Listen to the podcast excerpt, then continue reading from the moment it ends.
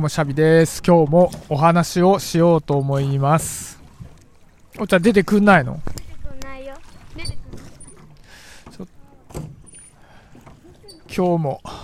今日も、これ3回目ぐらいだね、このボート乗りパターンで配信をしてます。毎度いつも娘がボートを漕いでるので僕はゆっくりおしゃべりをしているわけですが、どっち行くの引き返すの引き返さないの慣れてきましたかもうチケット使っちゃったからねそれであの、ラジオに配信、参加してもらうといつもチケットを使わなきゃいけないんだけど僕は何枚チケットを持っているのかわかんないんですけどい何枚持ってるんですか？4枚だよ。だから今3枚目使ったからあと1枚しか残ってない。あと1枚しか残ってないそうです。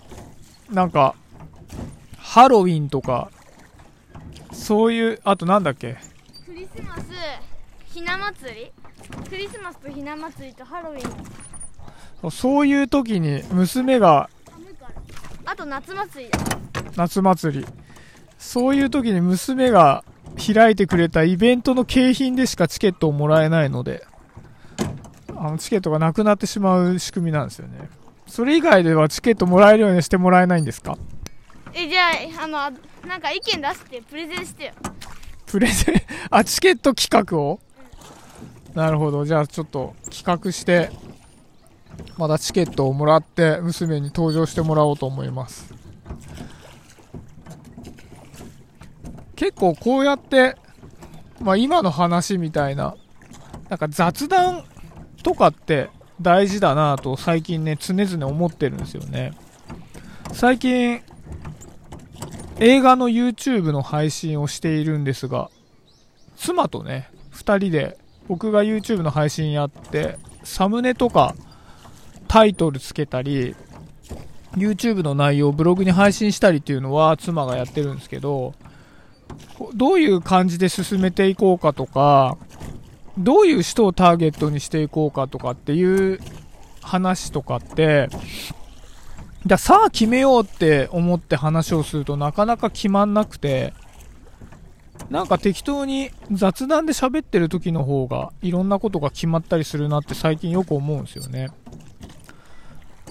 まあだから、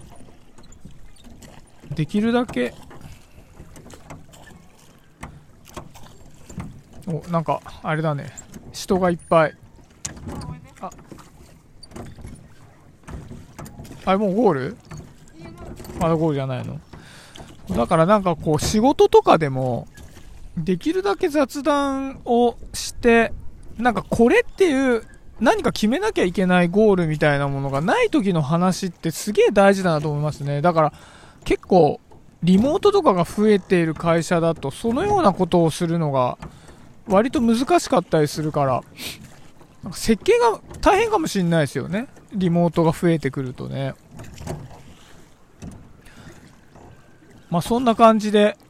何かを決めるための話し合いも大事だけど、実は雑談っていうのが、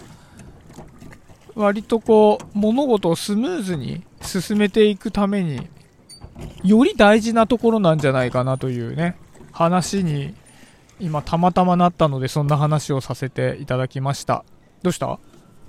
えなんでもない。特になんか腕が疲れたから。